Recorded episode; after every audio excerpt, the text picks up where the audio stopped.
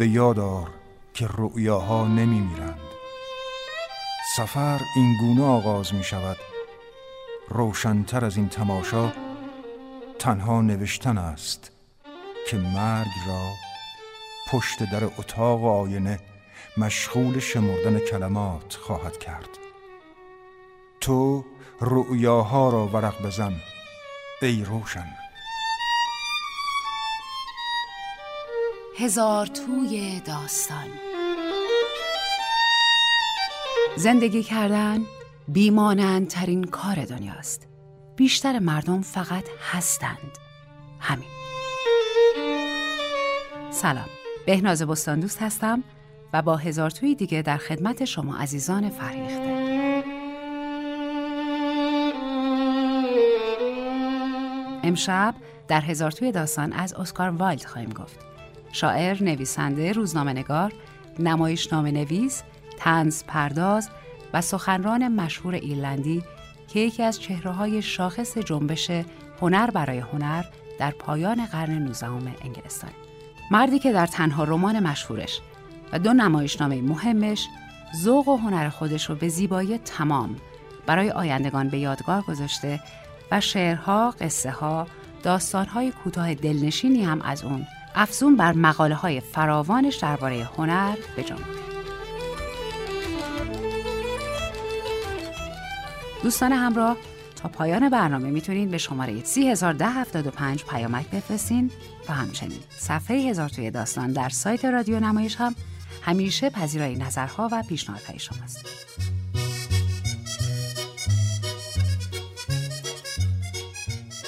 اسکار فینگال اُ فلاهرتی ویلز وایلد در 16 اکتبر 1854 در دوبلین ایرلند در خانواده ثروتمند و فرهنگی به دنیا آمد. دومین فرزند از سه فرزند خانواده بود. پدرش سر ویلیام چشم پزشک و متخصص گوش و حلق و بینی بود و های مهمی در رشته پزشکی و همچنین درباره باستانشناسی و فرهنگ عامه ایرلند نوشته بود. مادرش جین شاعر بود و تخلصش امید و از پشتیبانان جنبش ملیگرایی ایرلند و همچنین مانند همسرش دلبستگی ویژه‌ای به فرهنگ عامه و قصه های آمیانه ایرلندی داشت و در جمعآوری آنها میکوشید. افسون بر اسکار که در ادبیات به شهرت رسید، برادر بزرگش ویلی هم شاعر و روزنامه نگار بود.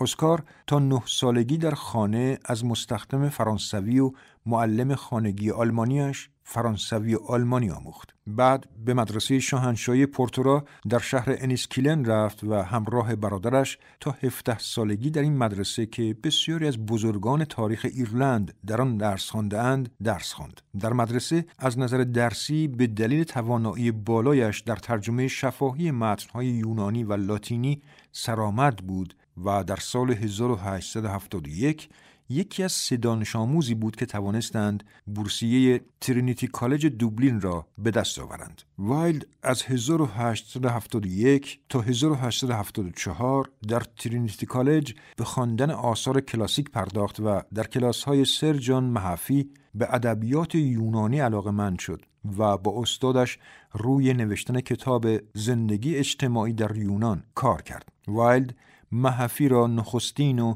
بهترین آموزگار خودش می‌دانست و محفی هم بعدها از اینکه استاد او بوده است به خود میبالید. وایلد به آسانی توانست برنده بورس کالج مگدالن دانشگاه آکسفورد شود. در کالج مگدالن از 1874 تا 1878 به خواندن لاتین، یونانی باستان، فلسفه و تاریخ روم و یونان باستان پرداخت. هنگامی که در آکسفورد بود به دلیل نقشش در دو جنبش زیباگرایی و دکادنت به شهرت رسید. او موهش را بلند می کرد، لباس های پرزرق و برق می پوشید، آشکارا ورزش های مردانه را تحقیر می کرد و اتاقش را با گل های آفتابگردان، پر تاووس و چینی های آبی رنگ و دیگر اشیای هنری می آراست. اگرچه وایلد تا سال سوم تحصیلش در آکسفورد والتر پیتر را ندیده بود اما با خواندن کتاب او یعنی مطالعاتی درباره تاریخ رنسانس شیفته دیدگاه های این منتقد هنر شد و بعدها گفت که این کتاب تأثیر شگرفی بر زندگی او داشت. پیتر در کتابش از اهمیت اصلاح دیدگاه آدمی نسبت به زیبایی گفته بود. اگرچه پیتر حس عشق به هنر را در وایلد شعله ور کرد، اما این جان راسکین منتقد سرشناس بود که با سخنرانی ها و نوشته هایش وایلد را دلباخته هنر کرد. راسکین زیبایی را می ستود و باور داشت که اهمیت هنر تواناییش در بهبود جامعه است. وایلد در 1878 برای شعر راونا که درباره شهر راونای ایتالیا است که سال پیش به آنجا سفر کرده بود برنده جایزه شد و در نوامبر همین سال فارغ‌التحصیل شد. به دوبلین بازگشت و دوست کودکیش فلورنس را دید اما با خبر شد که او قرار است با برام استوکر نویسنده بزرگ ایرلندی ازدواج کند. وایلد سرخورده شد اما وقتی پیگیری هایش برای تدریس در آکسفورد و کیمبریج به نتیجه نرسید سرخوردگیش به اوج رسید و با دریافت آخرین سهمش از فروش خانه پدری در سال 1881 به لندن بازگشت. پس از بازگشت به لندن مجموعه‌ای از شعرهایش را چاپ کرد. با اینکه چاپ اول کتابش کامل به فروش رفت اما شعرهایش مورد توجه منتقدان قرار نگرفت. وایلد نسخه‌ای از کتاب را به کتابخانه دانشگاه آکسفورد فرستاد اما کتابدار کتاب را به او پس داد و گفت نظر انجمن آکسفورد این است که شاعر سرقت ادبی کرده است. یکی از دوستان وایلد از او خواست برای یک تور سخنرانی درباره زیبایی گرایی به آمریکا سفر کند. او در ژانویه 1882 به آمریکا رفت و با اینکه قرار بود چهار ماه در آنجا باشد با موفقیت مالی سخنرانی ها یک سال در آنجا ماند. هرچند که مطبوعات آمریکا او را به سخره می گرفتند و کاریکاتور او را چاپ می کردند. با درآمد این سخنرانی ها و همچنین درآمدش از نمایشنامه دوشس پادوا در 1883 به پاریس سفر کرد. وایلد در یکی از سخنرانی هایش در سال 1881 با همسرش کانستنس لوید که شاعر بود و دختر یک وکیل ثروتمند آشنا شد و در سال 1884 با هم ازدواج کردند و ثمره ازدواجشان دو پسر بود. وایلد برای دفاع از دیدگاه های هنریش که در روزنامه پلمل گزت نقد شده بود نامه ای برای آن روزنامه نوشت و این سرآغاز روزنامه نگاری او بود و تا سال 1887 با این روزنامه و نشریات دیگر همکاری کرد.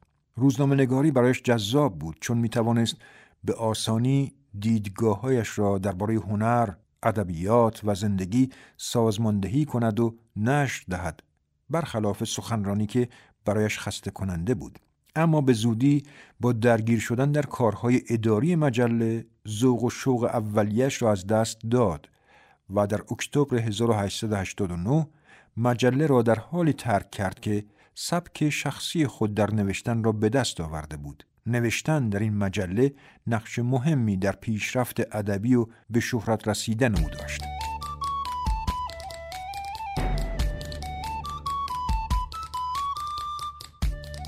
در سال 1888 شاهزاده شاد و دیگر قصه ها را به چاپ رساند و پس از آن نوشتن قصه برای مجله ها را ادامه داد.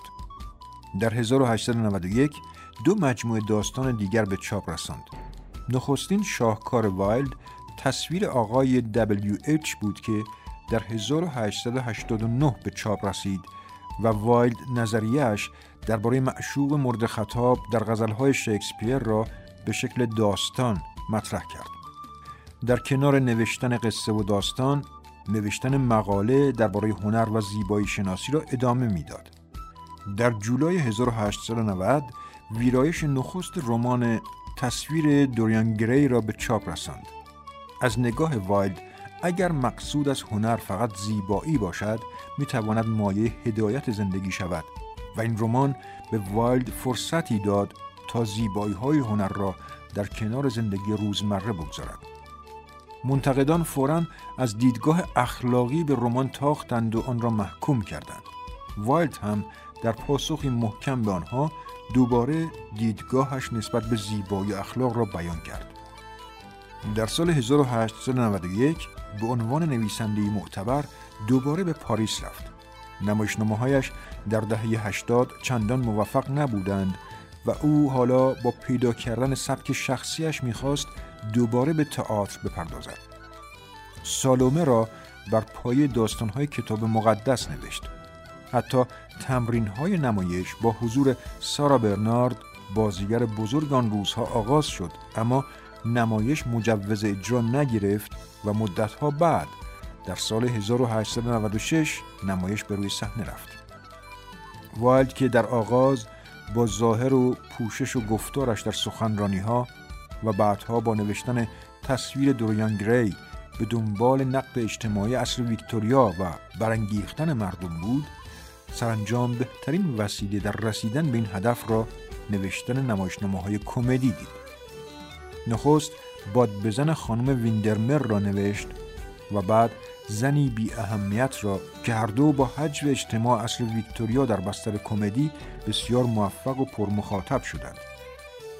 واحد شاهکار نمایشی خود یعنی اهمیت ارنست بودن را که امروز محبوب ترین نمایش اوست در پایان سال 1894 نوشت و در چهاردهم فوریه 1895 نخستین اجرای این نمایش به روی صحنه رفت و وایلد را به قله های شهرت و موفقیت رساند. اما او خبر نداشت که تنها صد روز دیگر تا پایان زندگی آسودش فرصت دارد و پس از آن زندان است و بدنامی و آوارگی و بعد هم مرگ.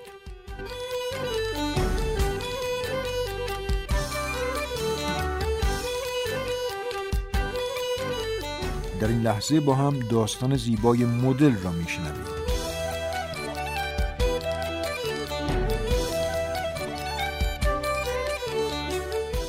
جذاب بودن تنها وقتی فایده دارد که فرد ثروتمند باشد. عشقهای پرشور و رمانتیک امتیاز ویژه طبقه اشراف پولدار است نه حرفه طبقه بیکار ندار. برای مرد فقیر بزرگترین سعادت برخورداری از یک درآمد معقول و کاری معمولی است نه دارا بودن جذابیت و سیما و برجستگی شخصیت. آری اینها جملگی حقایق اساسی و تردید ناپذیر زندگی مدرن بودند که هیو ارسکین قهرمان قصه ما از آنها غافل بود. هیوی بیچاره.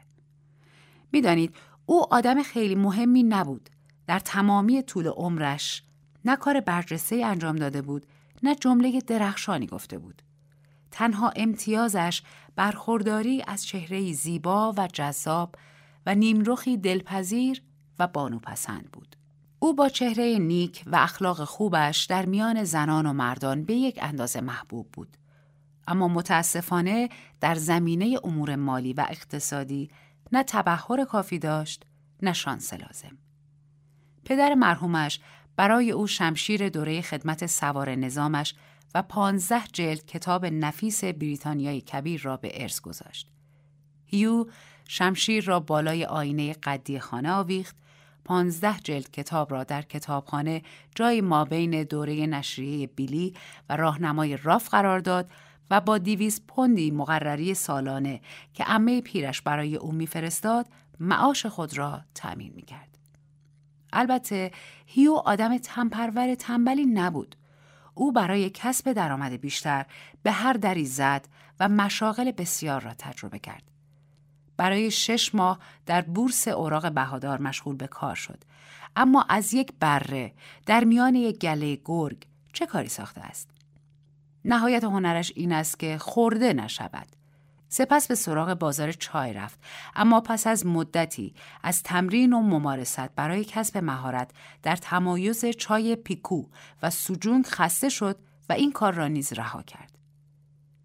تجارت نوشیدنی نیز به او روی خوش نشان نداد تا در نهایت هیو جوانی دلپذیر با یک پیشینه کاری متنوع اما فاقد شغل و حرفه مشخص برای تکمیل اوضاع نکبتبار و حال و هوای ابریش عاشق دختری نیز شد. محبوب او دختری بود به نام لارا مورتون دختر یک کنونل بازنشسته ارتش که اشتها و آرامشش را در طول خدمتش در هند از دست داده بود و دیگر هیچگاه موفق به بازیابی آن نشده بود. لورا هیو را ستایش می‌کرد و هیو نیز به آن اندازه دلباخته او بود که حاضر بود بند کفشهایش را ببوسد. می توان به جرأت گفت که آنها جذابترین و ضمناً بیچیزترین زوج عشقی لندن بودند. خود کنونل از هیو چندان بدش نمی آمد اما از ایده ازدواج دخترش با یک جوان بیچیز جدا بدش می آمد. ببین پسرم وقتی که صاحب ده هزار پوند شدی بیا تا درباره ازدواج تو با دخترم یکم تر صحبت کنیم. ده هزار پوند این برابر پنجاه سال مستمری هیو ارسکین بینوا بود. یک روز صبح وقتی هیو محضور و متفکر در حال قدم زدن در هلند پارک در و منزل لورا بود به طور اتفاقی با یک از دوستان قدیمی خود آلن ترور مواجه شد که با اصرار از او خواست به آتلیه هنریش سری بزند. ترور یک نقاش بود یک نقاش هنرمند و از همین می توانید بفهمید که او جزو آدمهای کمیاب دنیا بود. چهره ککمکی و ریش سرخش چهره خشن یک ملاح سرد و گرم چشیده را به ذهن تدایی می کرد. اما وقتی قلمو را به دست می گرفت، هیئت یک هنرمند جادویی را می گرفت. نقاشی های او هواداران بسیاری داشت و اکثر تابلوهای او با قیمت های گذاف به فروش می رسید. ترور در آغاز آشنایش با هیو سخت مجذوب او شده بود. این احتمالاً به اعتقاد شخصیش برمیگشت که مردان جذاب و زنان زیبا شاهان و شهبانویان واقعی جهانند. چرا که منشأ و مبدع و الهام بخش هنر و اندیشه هستند. البته پس از اینکه هیو را بهتر شناخت، بیشتر از چهره جذابش، شیفته طبع سخاوتمند، گفتار سریح و صادق و روحیه شاد و سرزنده شد.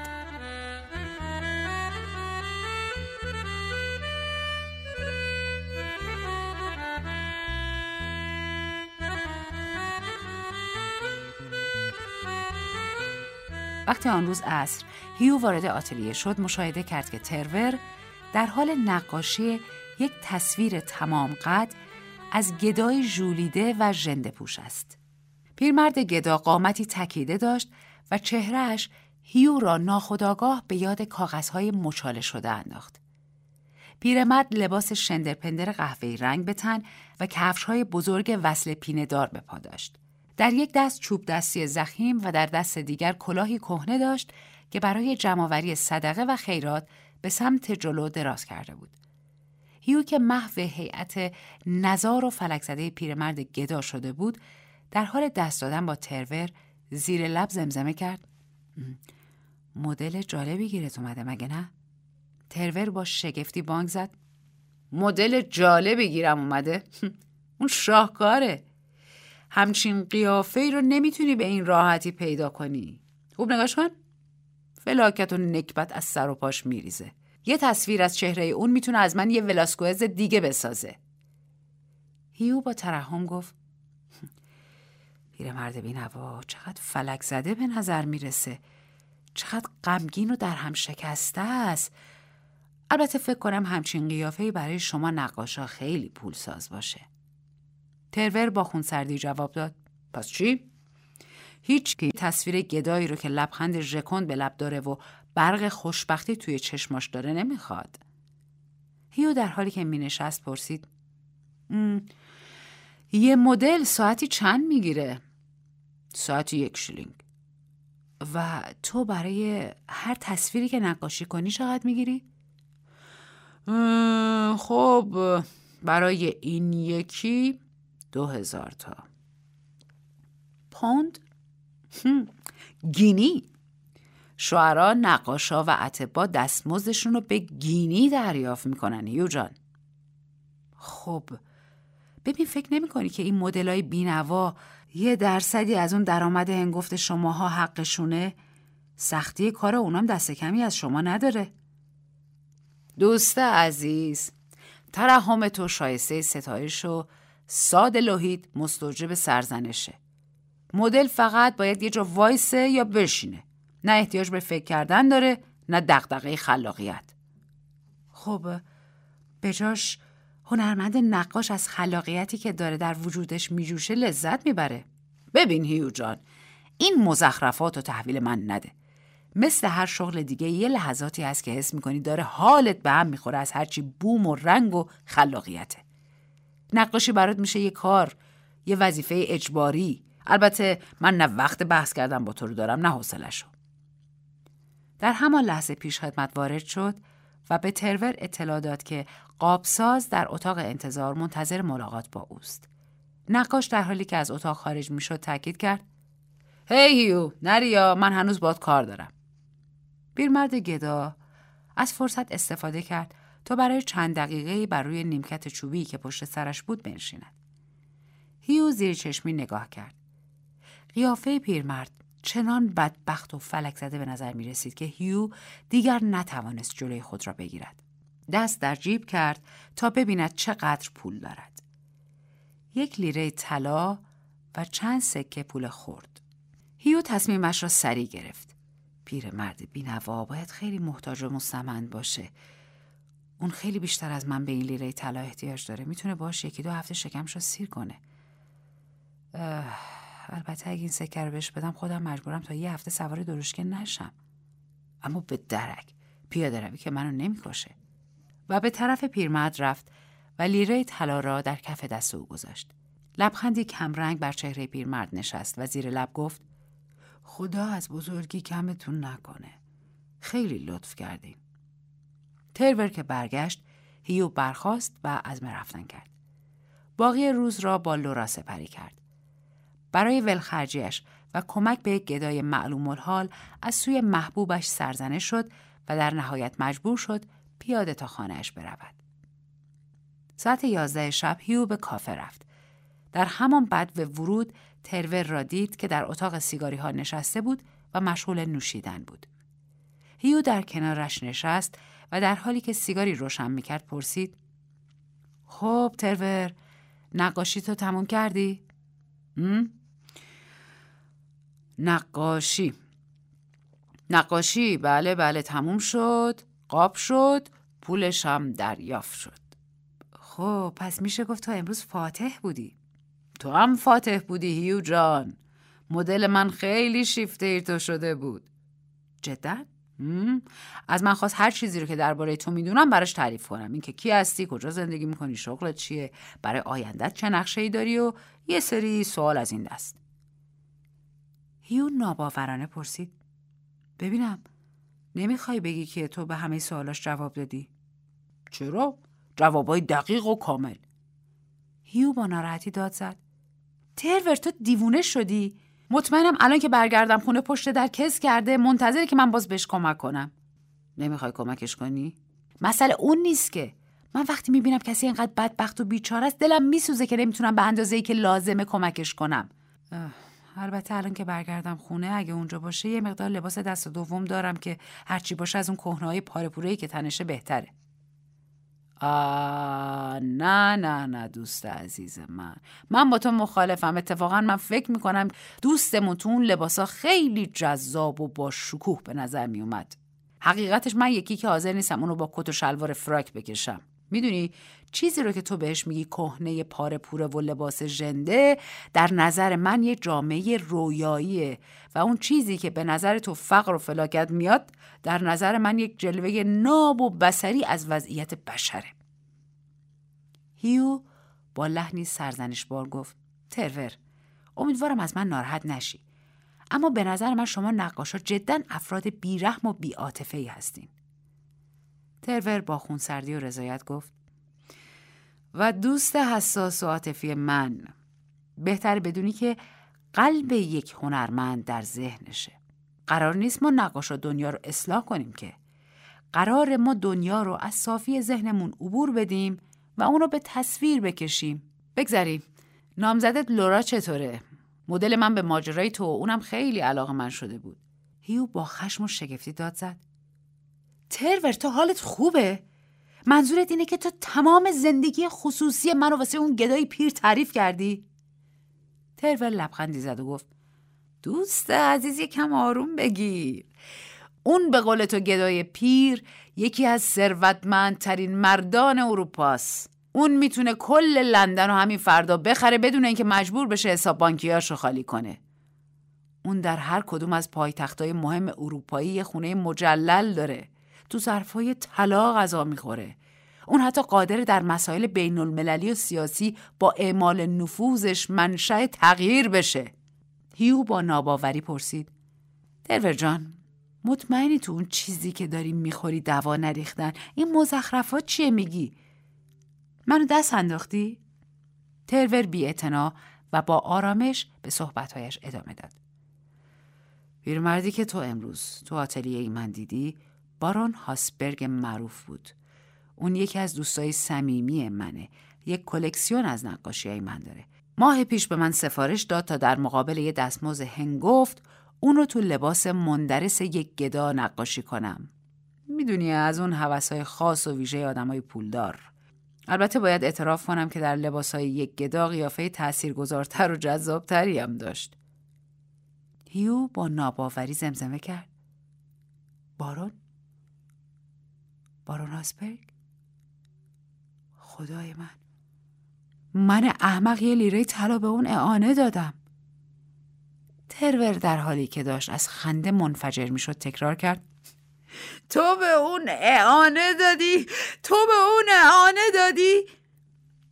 هیو با رنجش گفت تو باید به من می‌گفتی اون کیه؟ تو نباید میذاشی من همچین اشتباه احمقانه ای بکنم و مایه خنده بارون بشم. ترور در حالی که سعی می‌کرد خندهاش را کنترل کند پاسخ داد. هیو جان انصاف داشته باش. من از کجا خبر داشتم که تو تو غیبت یکی دو دقیقه من حس بشر دوستانت به شدت گل می‌کنه با حوض می‌کنی صدقه و خیرات بدی؟ وانگهی من اصلا نمی‌دونستم که هاسبک دوست داره هویت واقعیش تو اون لباس مبدل آشکار بشه یا نه. هیو با ناراحتی غر زد. حتم دارم اون پیش خودش فکر کرده. من چه حالویی هستم. حتما کلی هم بهم خندیده و مسخرم کرده. نه نه نه هیو جان باور کن. وقتی که تو رفتی اون خیلی سرحال بود. مدام با اشتیاق در مورد تو از من سوالای جور و جور می‌پرسید. من اون موقع خیلی تعجب کردم اما حالا می‌فهمم علتش چی بوده. اون لیره طلا تو برات سرمایه گذاری می‌کنه و سودش رو هر شیش ماه یه بار برات پرداخت می‌کنه. هیو نالید. من جدا یه احمق چانسم می‌خوام برم خونه بگیرم بخوابم. فقط خواهش می‌کنم ترور در مورد این ماجرا به هیچ کسی چی نگو. چرا نگویی او این ماجرا نشون دهنده روحیه انسان دوستانه و بزرگواری توه. تازه الان کجا می‌خوای بری بخوابی؟ تازه سر شبه. اما هیو دیگر توقف نکرد و در حالی که ترور داشت پشت سرش میخندید به خانه رفت و با روحیه پریشان و خاطری آزرده خوابید. صبح روز بعد. هنگام صرف صبحانه پیشخدمت کارتی را برای هیو آورد که رویش نوشته شده بود گوستاو نودین پیشکار بارون هاسبرگ. هیو با خود گفت یعنی واسه چی اومده؟ به پیشخدمت دستور داد او را به درون اتاق راهنمایی کند. لحظه بعد مرد سال خورده با موهای خاکستری و عینک دور طلا داخل اتاق شد. پرسید من افتخار ملاقات با موسیو ارسکینو دارم؟ هیو به نشانه تایید با سر تعظیمی کرد و گفت می‌دونم که شما از طرف بارون هاسبرگ اومدین پیش من تا ضمن پس دادن اون لیره طلا دلیل رفتار ناشایستم رو بپرسین. از طرف من به ایشون بفرمایید که من جدا از صمیم قلب به خاطر این عمل اشتباه هم متاسفم. پیرمرد با خونسردی گفت ببخشید آقای ارکسین اما من برای پس دادن لیره ببخشید آقای ارسکین اما من برای پس دادن لیره طلا نیومدم. جناب باران به من مأموریت دادن که این پاکت رو بدم خدمتتون. و پاکت مهر شده ای را به هیو داد که رویش نوشته شده بود هدیه ازدواج برای هیو و لورا از طرف یک گدای پیر حقشناس. در داخل پاکت چکی به مبلغ ده هزار پوند بود. روز ازدواج هیو و لورا بارون در مراسم حاضر شد و آلن ترور به عنوان ساقدوش داماد دوش به دوش هیو حرکت می‌کرد.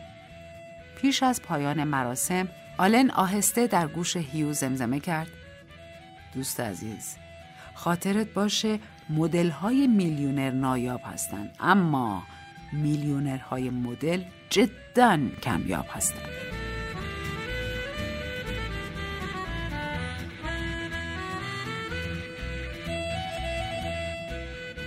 در بخش کارشناسی برنامه در خدمت آقای دکتر کیهان بهمنی پژوهشگر استاد دانشگاه و مترجم خوب کشورمون هستیم.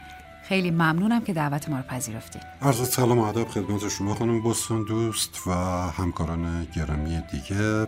یه سلام هم می‌کنم خدمت شنوندگان خوب برنامه هزار توی داستان که همیشه نسبت به ما اظهار لطف داشتن و بازخوردهایی که می‌گیریم مشخص این برنامه اون رسالتی رو که داشته به خوبی تونسته انجام بده. امیدوارم اینطور باشه. حتما که حضور شما برای ما خیلی محترم و ارزشمند آقای دکتر. همه قدر این لحظه ها رو می‌دونیم که در خدمت شما هستیم.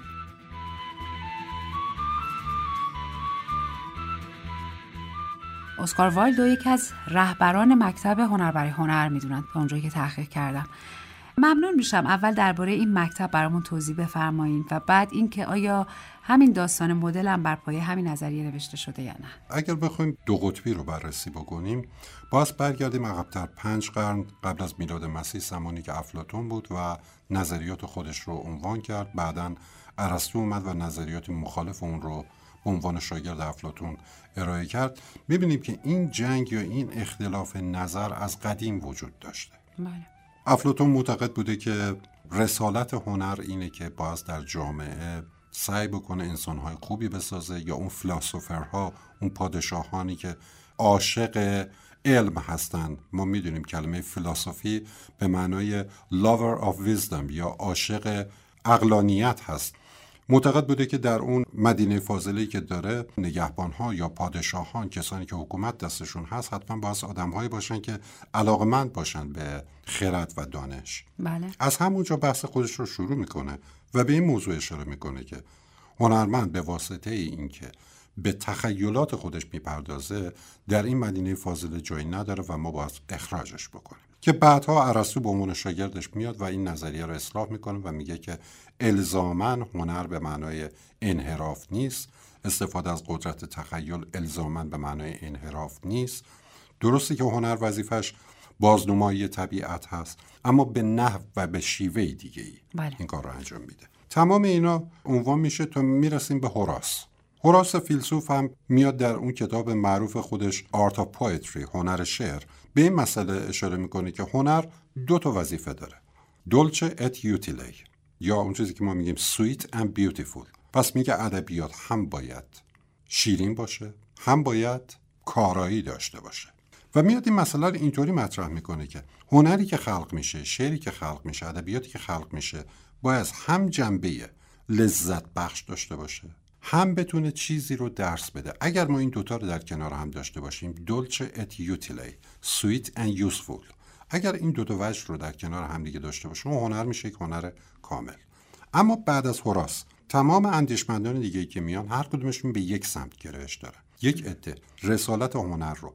این می‌دونن که حتما کارکرد اجتماعی داشته باشه مثل تمام اون اندیشمندانی که در عصر خردگرایی یا در عصر تنویر افکار دوران Enlightenment در قرن 17 هم بودن که ما به عنوان نویسندگان نو کلاسیک می‌شناسیم اینا همه معتقد بودن که هنر باید کارکرد اجتماعی داشته باشه. بله. باید بتونه انسان رو اصلاح بکنه. برعکس اون زمانی که رومانتیک ها اومدن گفتن نه اصلا هنری همچون کارکردی نداره. هنر فقط باید احساسات فرد رو بیان بکنه.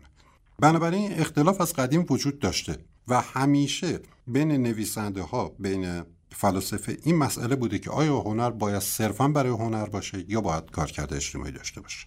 اما اون چیزی که من خودم به تجربه به دست آوردم و البته در بسیاری از کتابام بهش اشاره شده اینه که هیچ کدوم از اینها به تنهایی نمی‌تونه عمل بکنه و بله. بعد هم مرز بین این دوتا اونقدر ظریف هست که شما نمی‌تونه بگی این اثر صرفا برای جامعه هست برای زندگی هست art for life's sake هست. و این اثر صرفا برای هنر هست art for art's sake یعنی هر وقت ما یک اثر رو نگاه می‌کنیم ببینیم بارقه هایی از تفکر مقابل هم درش وجود خصوصا در خلال داستان شخصیت ها مدام دارن نظرهای مختلفی راجع به هنر هنرمند میدن. ولی خب حالا اون بخشا میگه مربوط به شخصیت شخصیت هم هر چیزی می‌تونه بگه.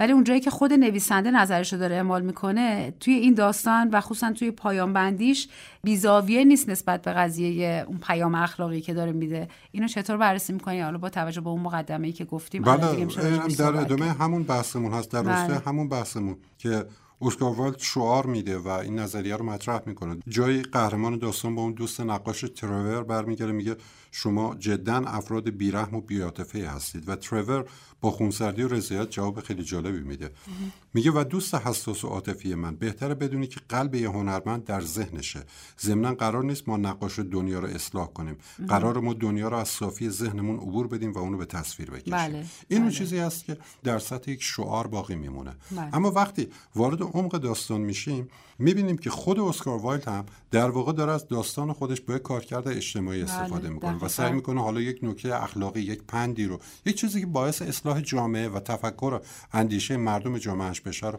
ارائه بده. ارائه میده. بله. بله. همین میشه دیگه. یعنی در هم تنیده است. نمیشه دقیقا. اصلا نمی‌تونیم مرز شده بود همین بحثی بود که ما یک بار دیگه من فکر می‌کنم تو همین برنامه داشتیم راجع به صحبت می‌کردیم.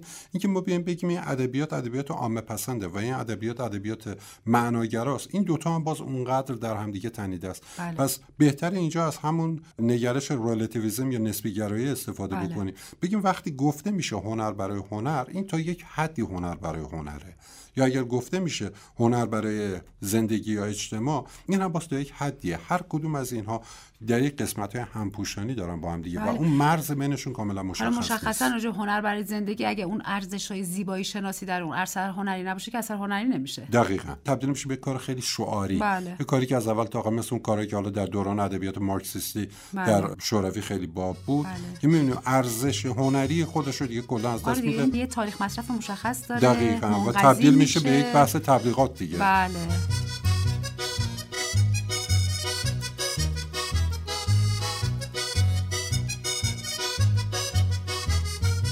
نظرتون راجع به شروع داستان اون نظریه پردازی نویسنده چیه؟ تا از این بحث خارج نشدیم شاید بشه به این بخش بپردازیم. خصوصا اینکه زاویه دیدم دانای کل محدوده. اسکار وایلد هم مثل خیلی از نویسندگان فیلسوف مآب دیگه مثل داستویفسکی مثل گوستاف فلوبر یا تولستوی. یک اندیشمند بوده و این اندیشه رو در آثار خودش بازتاب می‌داده.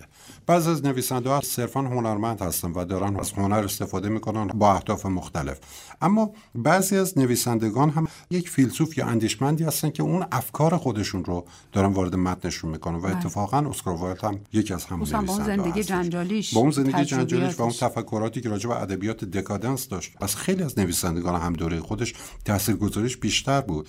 اگر شما به کتاب های مرجع نقد ادبی مراجعه بکنید می‌بینید که اگر از عصر باستان از زمان افلاطون تا عصر حاضر 20 تا اسم رو گفته باشن یکی از اون 20 تا اسم حتما اسکار وایلده. با وجود اینکه از دوران ارسطو افلاطون تا به زمان تی اس الیوت ما اسامی بسیار زیادی رو داریم در ادبیات اما فقط 20 نفرشون به عنوان چهره مطرح باشن حتما یکیشون اسکار وایلد هست و در تمام منابع نقد ادبی بهش اشاره شده و این نشون میده که چقدر تاثیرگذار خصوصا تو نمایشنامه هم خیلی جذاب و خیلی تاثیرگذار بله.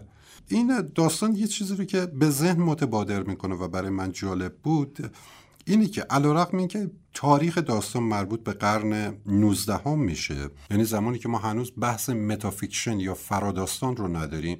اما از یک سری از اون عناصری که داستان رو تبدیل می‌کنه به فراداستان داره درش استفاده می‌کنه. یکی از اون عناصر استفاده از زبان خود نویسنده است. یعنی نویسنده یک جایی میاد و شروع می‌کنه با خواننده خودش صحبت می‌کنه. انگار که بهش میگه توجه کن. این داستانه ها. من دارم برات قصه میگم. و مدام این رو تکرار می‌کنه طوری که خواننده خیلی هم وارد اون جهان داستان نشه.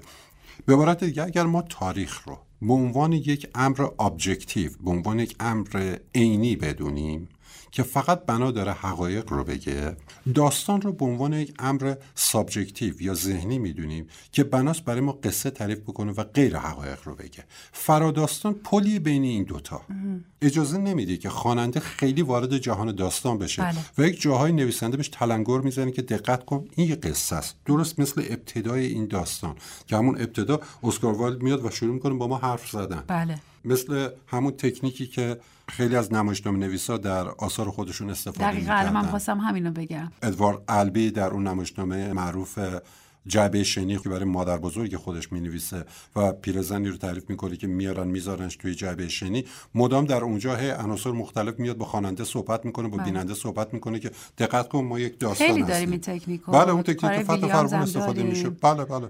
به تقدیر این حالت های فراداستانی با وجود اینکه ما فراداستان رو یک نوع از داستان می‌دونیم که در قرن بیستم خیلی رواج پیدا کرد اما در قرن 19 هم, هم بودن نویسندگان تجربه گرایی و نویسندگانی که این شهامت رو داشتن که دست به نوآوری بزنن که می‌رفتن به سمت فراداستان و اتفاقا این هم جزء همون داستان ها هست. ما می‌بینیم عناصری از فراداستان رو درش داریم به خصوص در اون شروع بسیار زیبایی که داره و میاد بله. نظرات خودش رو به عنوان یک فیلسوف مطرح, مطرح می‌کنه.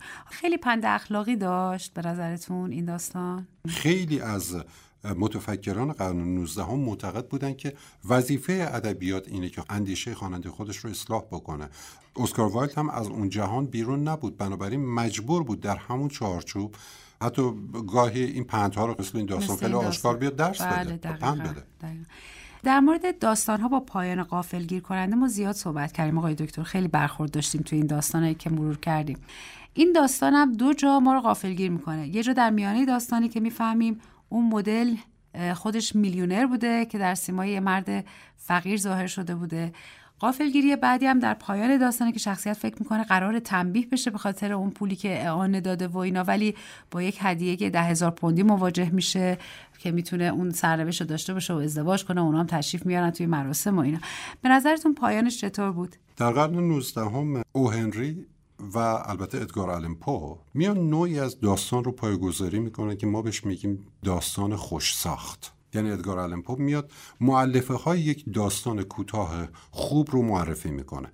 بعدها خیلی از منتقدها بهشون حمله می‌کنن به ادگار آلن پو و او هنری به خاطر اینکه این نوع از داستانگویی رو باب می‌کنن. خود او هنری که عادت داشته مثل ماشین تند و تند داستان تولید می‌کرده. بله. و این رو نقص می‌دونستن. اما این داستان دقیقا می‌تونیم بگیم در چارچوب همون چیزی که در ادبیات ما به عنوان داستان خوش ساخت می‌شناسیم. داستانی که همه چیزش مشخصه هر چیزی سر جای خودش هست. و به قول ادگار آلمپو باید اون حس واحد رو به صورت یک تاثیر واحد به خواننده خودش منتقل بکنه. بله. بنابراین این داستان رو هم می‌تونیم جزو همون داستانهای خوش ساخت بدونیم که یک پایان تکان دهنده داره و از این اصطلاحا shocking end خیلی به موقع استفاده می‌کنه و اون جذابیت رو به وجود میاره. بله. در مورد خود اسکار وایلد نکته ای هست که بفرمایید و بعد حالا اگه راجع به خود همین داستانم صحبتی باشه. راجع به نثرش اون شوخ طبعی و بذله‌گویی هاش که تو این داستانم دیده میشه میشه توضیح بفرمایید. حتما راجع به اون قضیه هم صحبت می‌کنیم. اما یه چیزی که در این داستان خیلی برای من جذاب بود اگر اجازه بدین راجع به صحبت خواهش می‌کنم بفرمایید. بحث ساختار شکنی یا deconstruction ی که در این داستان اتفاق میافته. بله. بارها شده که دوستان از من سوال پرسیدن راجع به ساختار شکنی و deconstruction که یعنی چی؟ ما در هر داستانی در هر قطعه ادبی یک سری نظام رو داریم. این نظام ها می‌تونه نظام های سیاسی باشه اجتماعی باشه اخلاقی باشه مذهبی باشه ایدئولوژیکی هر چیزی. بنابراین هر داستان داره یک سری نظام رو به ما معرفی می‌کنه. اگر در یک داستانی عناصری وجود داشته باشه که خلاف اون نظام باشه می‌تونیم بیایم. با جابجا کردن این عناصر بعضی بهش میگن مچ‌گیری. مچ نویسنده رو بگیریم و بگیم تو در اینجا حرفی که داری می‌زنی تناقض داره. پس می‌تونیم متن تو رو یک جور دیگه هم بخونیم. در این داستان هم خیلی جالبه که ما عناصر بسیار زیادی درباره deconstruction داریم و اینکه چطور می‌تونیم این داستان رو deconstruct بکنیم و به صورت ساختار شکنی بخونیم. از جمله اینکه بارها در طی داستان نویسنده به ما میگه که این جامعه داره یک نظام های ارزشگذاری هست که همون نظام های ارزشگذاری دارن از بین میره یعنی اون نقص ها رو داره مدام به ما نشون میده. نمونهش رو براتون بگم. در جای از داستان ترور یک نقاش بود یک نقاش هنرمند و از همین می توانید بفهمید که او جزو آدم های کمیاب دنیا بود. چهره ککمکی و ریش سرخ از چهره خشن یک ملاح سرد و گرم چشیده را به ذهن تداعی می کرد اما وقتی قلمو را به دست می گرفت هیئت یک هنرمند جادویی را می گرفت نقاشی های او هواداران بسیاری داشت و اکثر تابلوهای او با قیمت های گذاف به فروش می رسید بله. این معرفی ترور در آغاز آشناییش با هیو سخت مجذوب او شده بود. این احتمالا به اعتقاد شخصیش برمیگشت که مردان جذاب و زنان زیبا شاهان و شهبانویان واقعی جهانند چرا که منشأ و مبدع و الهام بخش هنر و اندیشه هستند. و این دقیقا با اون چیزی که ما در نظام های اخلاقی می‌دونیم غلطه. که ما بله. بگیم حالا یک نفر چون چهره خوبی نداره پس بنابراین هیچ ارزش هنری نداره. بله. ببینیم خود داستان داره خودش رو نقص, می‌کنه, می‌کنه. بله. دوباره در همین داستان. پیرمرد بینوا چقدر فلک زده به نظر می‌رسه؟ چقدر غمگین و در هم شکسته است؟ البته فکر کنم همچین قیافه برای شما نقاشا خیلی پول ساز باشه. قهرمان داستان میگه. دوست نقاش ترور با خونسردی جواب داد. پس چی؟ هیچکی تصویری گدای رو که لبخند ژوکن به لب داره و برق خوشبختی توی چشمانش داره نمی‌خواد. خیلی زیباست. بله. واقعا ظریفه.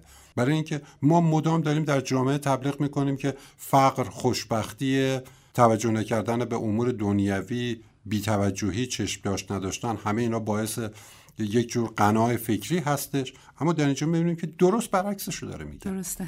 ما همیشه دوست داریم آدم های فقیر رو به صورت آدم های مفلوک و بدبخت و گریان ببینیم. اگر این بخواد لبخند داشته باشه اصلا مورد قبول نیست. و اینجا ما می‌بینیم که اون نظام هایی که از نظر اخلاقی مورد پذیرش همه انسان هست رو داره به چالش می‌کشه. و بی نهایت این چالشاش زیاده در داستان. و خیلی قشنگ یکی دیگر اگه اجازه داشته باشم بله خواهش قهرمان داستان به دوستش میگه. خب ببین فکر نمی‌کنی که این مدل های بینوا یه درصدی از اون درآمد هنگفت شما حقشونه؟ سختی کار اونا هم دست کمی از شما نداره. بله. ترور در جوابش میگه ترحم تو شایسته ستایش و ساده لوحید مستوجب سرزنشه. مدل فقط باید یک جو ثابت وایسه یا بشینه. نه احتیاج به فکر کردن داره و نه دغدغه خلاقیت. به جاش هنرمند نقاش از خلاقیتی که داره در وجودش میجوشه لذت می‌بره. دوستش جواب میده. ببین هیو جان این مزخرفات رو تحویل من نده. مثل هر شغل دیگه یه لحظاتی است که حس می‌کنه داره حالت به هم می‌خوره. از هرچی بوم و رنگ و خلاقیت. بله. و این درست مخالف اون چیزی بله. که ما در هنر داریم. بله.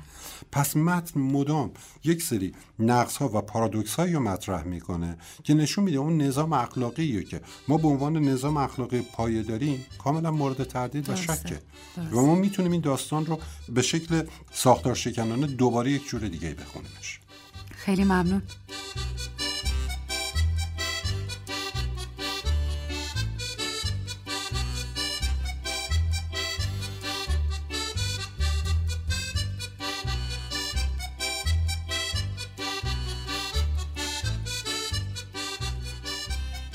نکته هست راجع به نوع روایت و نثر اسکار وایلد برجسته ترین نکته که ما می‌بینیم اینه که اسکار وایلد هم مثل خیلی از نویسندگان عصر ویکتوریا یا نیمه دوم قرن 19 هم خیلی راحت می نوشت از تکنیک های نویسندگی زیاد استفاده نمی کرد بله. داستان خطی می نوشت در آثارشون از اون صنایع ادبی و استعارات پیچیده هیچ خبری نیست. چون خواننده اون زمان بیشتر داستانهای خطی رو میپسندیده.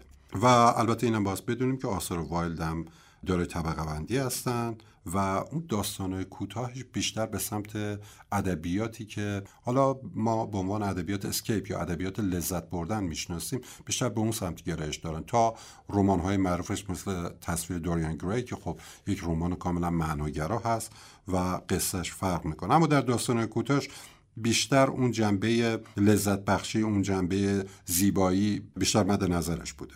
یه جمله خیلی معروفی در مورد اندیشه اسکار وایلد وجود داره که وایلد معتقد بوده هنر به معنای فردگراییه ایندیویدوالیسم فردگرایی هم خودش یک نیروی بسیار بسیار قویه که می‌تونه خیلی چیزها رو به هم بزنه.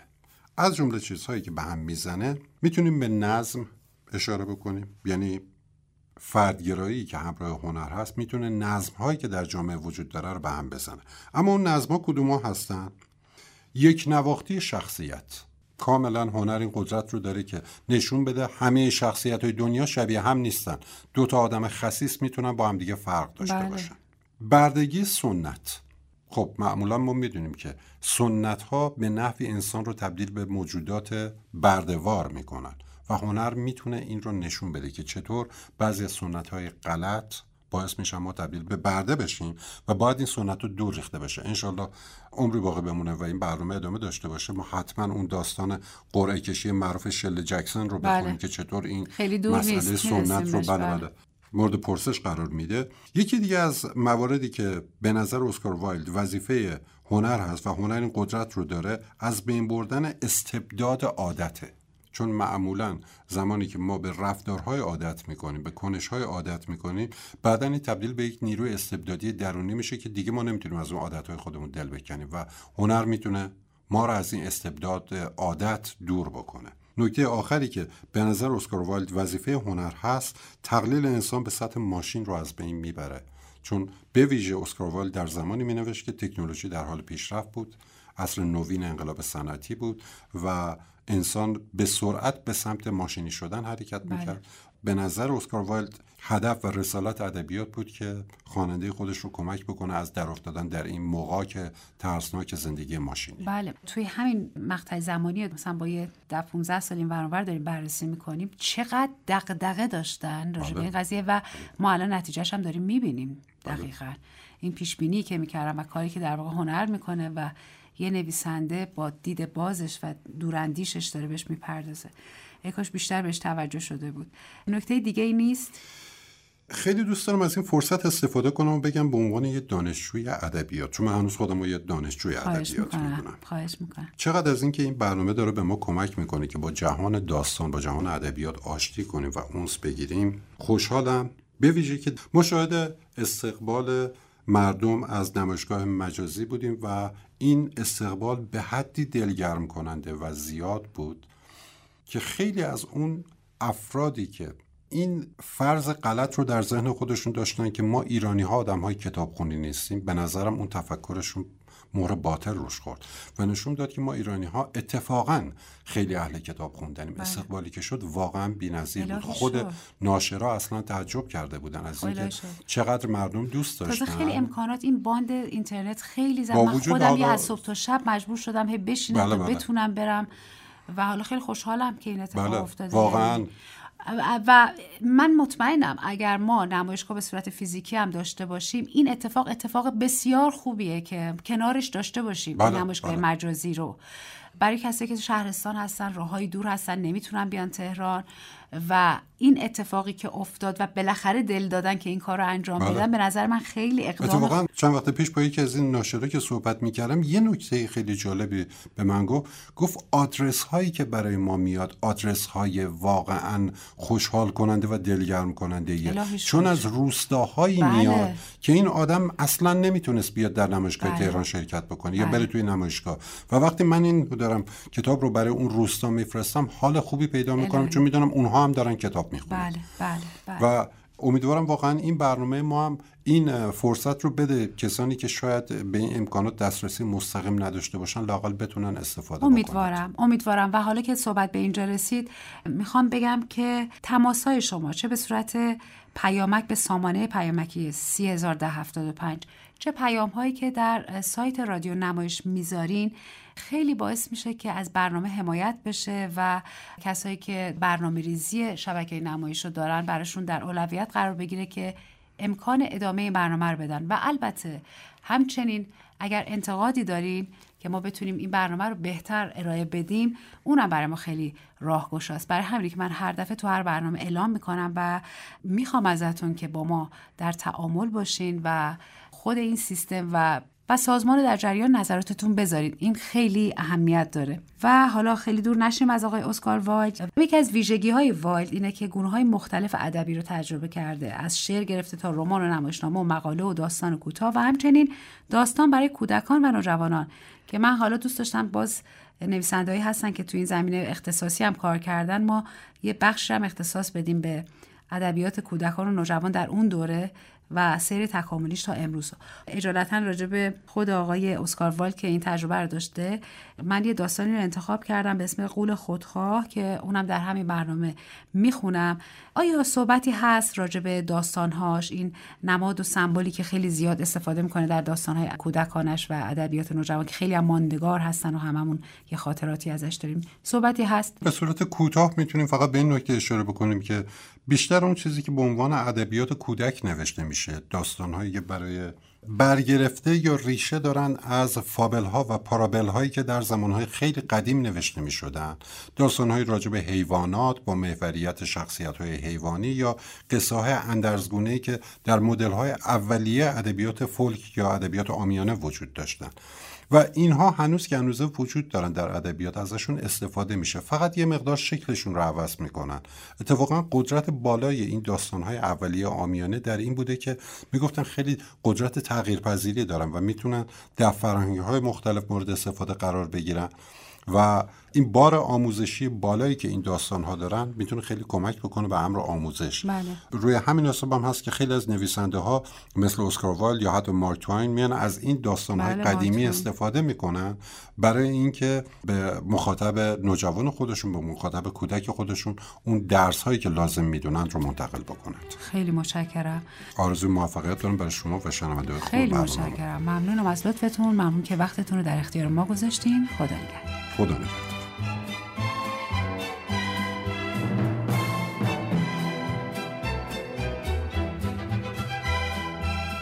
چهار روز پس از افتتاحیه نمایش اهمیت ارنست بودن یکی از ثروتمندان انگلستان که از چهار سال پیش از دوستی پسرش با وایلد عصبانی بود چرا که رفتارهای وایلد را زننده و خلاف هنجارهای عمومی می‌دانست در یک جمع خصوصی وایلد را به رفتاری زشت متهم کرد. وایلد به سفارش دوستی از آن مرد ثروتمند شکایت کرد. اگر آن مرد نمی توانست تهمتی را که به وایلد زده بود ثابت کند باید دو سال زندانی می شد پس چاره نداشت جز اینکه با به کار گرفتن چند کارآگاه خصوصی مدارک کافی برای اثبات ادعایش علیه وایلد پیدا کند. با بالا گرفتن کار و احتمال رسوایی وایلد دوستانش به او گفتند که به فرانسه برود اما او در انگلستان ماند و در دادگاهی که برای رسیدگی به شکایت وایلد از آن مرد برپا شده بود محکوم شد. قاضی او را محکوم به پرداخت غرامتی سنگین کرد که باعث ورشکستگی او شد و بعد در دادگاهی دیگر که برای رسیدگی به جرم وایلد برگزار شد او محکوم به دو سال زندان با کارهای سخت شد. از می 1895 تا می 1897 در چند زندان زندانی بود و باید ساعتها به کارهای سخت و جانفرسا می پرداخت. پرده گوش راستش در زندان پاره شد و سلامتیش از بین رفت. پس از آزادی بلافاصله به پاریس رفت و دیگر به انگلستان باز نگشت. سه سال پایانی عمرش را در تنگ دستی و بدنامی به سر برد و تنها کار مهمش در آن سالها شعر بلند چکامه زندان ردینگ بود. او در سی‌ام نوامبر 1900 بر اثر مننژیتی که از پارگی پرده گوشش در زندان به آن شده بود درگذشت. نخست در گوری بیرون پاریس دفنش کردند اما نه سال بعد گورش را به گورستان مشهور پرلاشز پاریس منتقل کردند. زندگی، مرگ و اندیشه هایش اونقدر جالب توجهند که تا کنون چندین زندگی نامه، چند نمایشنامه و چند فیلم درباره او ساخته شده است.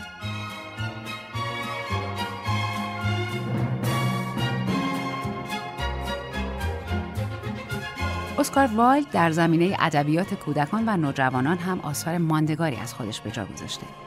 با هم داستان زیبا و لطیف قول خودخواه که حال و هوای بهاری هم داره میشنویم و برنامه رو به پایان میرسونیم. دوستان عزیز از طریق صفحه هزار توی داستان در سایت رادیو نمایش با ما همراه باشید. بشنویم داستان قول خودخواه.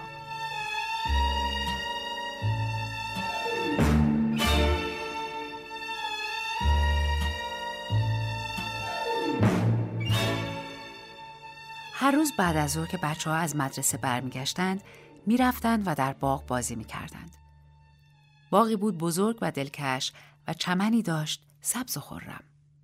اینجا و آنجا بر روی چمن گلهای زیبا رسته بود به مانند ستارگان و دوازده درخت هلو افراشته بود که در فصل بهار قنچه های لطیف و مروارید گون برمی آورد و در فصل پاییز میوه های شاداب می‌داد. پرندگان بر فراز درختان نشسته چنان شیرین میخواندند که بچه ها دست از بازی میکشیدند تا به نغمه آنها گوش دهند. آنگاه شادان به یکدیگر می‌گفتند چقدر اینجا به ما خوش میگذره. یک روز قول صاحب باغ از سفر باز آمد. برای ملاقات دوست افریتش رفته و هفت سال نزد او مانده بود. پس از آنکه هفت سال به سر آمد دیگر هرچه داشت گفته بود زیرا که دامن صحبتش محدود بود و عزم بازگشت به قلعه خود نمود. هنگامی که وارد قلعه شد دید که بچه ها دارند در باغش بازی می کند. با صدایی بسیار خشن نعره زد شماها اینجا چیکار می‌کنین؟ بچه ها پا به فرار گذاشتند. قول با خود گفت باغ من باغ خود منه. هر کس می‌تونه این مطلب رو بفهمه و من اجازه نمیدم کسی سوای خودم اینجا بازی کنه. آن وقت آمد و دیواری بلند در اطراف باغ خود ساخت و اعلانی نصب کرد از این قرار. خاطی تعقیب خواهد شد. بله، او قولی بود بسیار خودخواه. دیگر بچه های بیچاره جایی برای بازی نداشتند. خواستند در جاده بازی کنند اما جاده بسیار قبارالود بود و پر از سنگ خارا و پسندشان نیافتاد. بعد از آنکه درسشان تمام می‌شد می آمدند و دور دیوار می گشتند و از باغ زیبایی که پشت دیوار بود یاد می کردند و به یکدیگر می گفتند چقدر اونجا به ما خوش میگذشت. سپس بهار فرا رسید و در سراسر کشور قنچه های کوچک و پرندگان کوچک پدید آمدند. تنها در باغ قول خودخواه بود که زمستان رخت اقامت بر نکند. پرنده ها میل نداشتند که در آن باغ خوانندگی کنند. زیرا از بچه ها اثر و خبری نبود. درختها فراموش کردند که قنچه به بار آورند. وقتی گل دلربا سر از سبز برکشید چون لوح اعلان را دید چنان از غم بچه ها افسرده شد که باز سر به زمین فرو برد و به خواب رفت. تنها کسانی که از این ماجرا مسرور بودند برف بود و یخبندان بود و فریاد برآوردند که بهار این باغ فراموش کرده تمام سال اینجا میمونیم برف چمن را با قبای سپید بزرگش پوشاند و یخبندان تمام درختان را سیمینگون نمود. سپس آن دو از باد شمال دعوت کردند که بیاید و نزدشان بماند و او آمد. پوستینی بر تن داشت و در طول روز گرداگرد باغ میگشت و میقرید و دودکش های امارت را فرو میریخت. سرانجام گفت اینجا عجب جای مفرحیه باید از تگرگ دعوت کنیم که به دیدنمون بیاد از این قرار تگرگ هم آمد هر روز سه ساعت بر بام قلعه زلزله میافکند تا آنکه قالب سفالها را شکست آنگاه با کمال سرعتی که می‌توانست گرد باغ میدوید لباس خاکستری رنگی به تن داشت و نفسش مانند یخ بود. قول خودخواه که کنار پنجره می نشست و به بیرون باغ سپید سردش می نگریست با خود گفت نمی‌دونم چرا بهار انقدر دیر کرده کاش هوا تغییر می کرد. اما نه بهار آمد و نه تابستان. پاییز به هر باقی میوه ظرفام داد ولی به باغ قول هیچ نداد و گفت اون خیلی خودخواهه. پس آنجا همیشه زمستان بود و باد شمال و تگرگ و برف و یخبندان میان درختها به بودند.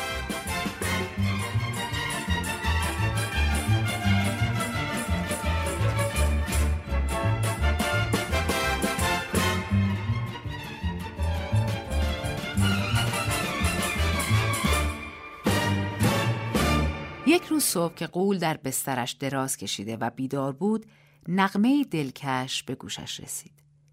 به قدر این نغمه به گوشش خوش و شیرین آمد که گمان کرد نوازنده های سلطان از آن طرف گذر می کنند. اما در واقع این آواز پرنده کوچکی بود که بیرون پنجره خوانندگی می کرد و چون مدت ها بود که مرغی در باغش به آوازخانی نیامده بود نوای این پرنده در گوش قول دلنوازترین آهنگ جهان می نمود. آنگاه تگرگ از رقص بر فراز بامش باز ایستاد و باد شمال از قررش فرو نشست و از روزنه پنجرهش رایحه‌ای خوش به مشامش رسید. قول با خود گفت خیال می کنم که بهار بالاخره اومده باشه از بستر بیرون جست و به باغش نگاهی انداخت چه دید؟ منظری دید بی نهایت بدی از میان منفذ کوچکی در دیوار بچه ها به داخل باغ خزیده و بر شاخه های درختان نشسته بودند. هر درختی که می‌دید بر آن بچه خورد سال نیز نشسته بود. درختها چون بچه ها را باز نزد خود یافتند از فرط سرور و شادمانی خلعت شکوفه بر تن آراستند و بازوهای خود را با ملایمت بر بالای سر آنها حرکت می‌دادند. مرغها در اطراف پرواز می کردند و تربناک چهچهی می زدند. گلها از میان سبزه و چمن خندان سر برآوردند. منظری بود دلاویز. تنها در یک گوشه باغ هنوز زمستان نمودار بود. آنجا که گوشه دور دست باغ بود، پسر بچه کوچک ایستاده بود. به قدری کوچک بود که دستش به شاخه های درخت نمی رسید. گرد درختی میگشت و زار میگریست. بیچاره درخت هنوز از برف و یخ مستور بود و باد شمال بر فراز آن میوزید و میقرید. درخت گفت بچه کوچولو بیا بالا و شاخههایش را تا توانست خم کرد و پایین آورد. اما آن پسر بچه به اندازه کوچک بود که باز هم دستش به شاخه های درخت نمی رسید. قول که این منظره را تماشا کرد دلش نرم شد و گفت چقدر من خودخواه بودم حالا می‌دونم که چرا بهار اینجا نمی اومد. این بچه کوچولورم خودم می‌ذارم کله درخت و بعدم دیوار باغ و خراب می‌کنم. باغ من تا ابدالآباد میدون بازی بچه ها خواهد بود. حقیقتا از جهت کاری که کرده بود متاسف بود. از پله ها پایین رفت و آهسته در امارت را باز کرد و داخل شد. اما بچه ها وقتی که او را دیدند چنان ترسیدند که پا به فرار گذاشتند و باز زمستان باغ را فرا گرفت. تنها پسر بچه کوچک بود که فرار نکرد زیرا چشمهایش به اندازه اشکالود بود که آمدن قول را ندید. قول از پشت سر او آهسته پیش آمد و با لطف و ملایمت او را از روی زمین برداشت و به روی درخت گذاشت و درخت فورا شکوفه برآورد و پرندگان آمدند و بر شاخهای آن آوازخوان شدند. کودک بازوانش را گشود و بر گردن قول حلقه کرد و او را بوسید. سایر بچه که دیدن قول دیگر بدذاتی نمی کند دوان دوان باز آمدند و بهار همراه آنها آمد. قول گفت بچه ها این باغ دیگه مال شماست و تبر بزرگی برداشت و دیوار را خراب کرد. مردم ساعت دوازده که به بازار می رفتن دیدن در باقی که تا آن لحظه در عمرشان به زیبایی ندیده بودند قول دارد با بچه ها بازی می کند. تمام روز را بچه ها در باغ بازی کردند. غروب که شد آمدند و با قول خداحافظی کردند. قول پرسید اه اون همبازی کوچیکتون کجاست؟ قول او را بیشتر از همه دوست می داشت زیرا او بوسیده بودش. بچه ها جواب دادن نمی‌دونیم رفته. قول گفت بهش بگین که حتما فردا بیادا. اما بچه ها گفتند که نمی‌دانیم خانهش کجاست و پیش از این هرگز او را ندیده بودیم. قول خیلی محزون شد. هر روز بعد از ظهر بچه ها همین که درسشان تمام می شد می آمدن و با قول بازی می کردند. اما آن بچه کوچکی که قول خیلی دوستش می داشت دیگر پیدا نشد. قول به تمام بچه ها مهربانی می کرد ولی همیشه آرزوی دیدن آن اولین دوست کوچکش را داشت و غالبا از او یاد می کرد و می گفت چقدر دلم می‌خواد که اونو ببینم. سالها گذشت و قول خیلی پیر و ضعیف شد و دیگر نمی توانست بدود و بازی کند. روی صندلی راحت بزرگی می نشست و بازی بچه ها را تماشا و باغ خود را تحسین می کرد و می گفت من خیلی گلای قشنگ دارم اما قشنگترین گلای من بچه هان. یک روز صبح که مشغول پوشیدن لباس بود از پنجره به بیرون نگاه کرد. دیگر زمستان را منفور نمی‌دانست زیرا می‌دانست که زمستان فقط موسم خفتن بهار است و گلها دارند استراحت می کنند. ناگهان از روی حیرت چشمهایش را مالش داد و خیره خیره به بیرون نظر دوخت. راستی که چشمانش بر منظره شگفتانگیز و تماشایی افتاده بود. در انتهای باغ درختی غرق شکوفه های سفید دلاویز بود. تمام شاخه های آن زرفان بود از آنها میوه های سیمین رنگ آویزان و زیر درخت آن بچه کوچک ایستاده بود که دوستش می داشت. قول چنان به وجد آمد که سر از پا نمی شناخت. از پله ها به پایین دوید و دوان دوان داخل باغ شد. از روی چمن شتابان گذشت و نزد کودک شد. کودک هنوز بزرگ نشده بود. با دیدن او اشک از چشمان قول جاری شد و گفت چقدر دلم برا تنگ شده بود کودک گفت منم همینطور. اومدم تو رو به یه جای زیبایی ببرم که بهش میگن بهشت. هنگامی که بعد از ظهر بچه ها دوان دوان به باغ قول آمدند. دیدند که قول زیر درخت به خواب ابد فرو رفته و رویش را شکوفه های سفید پوشانده است.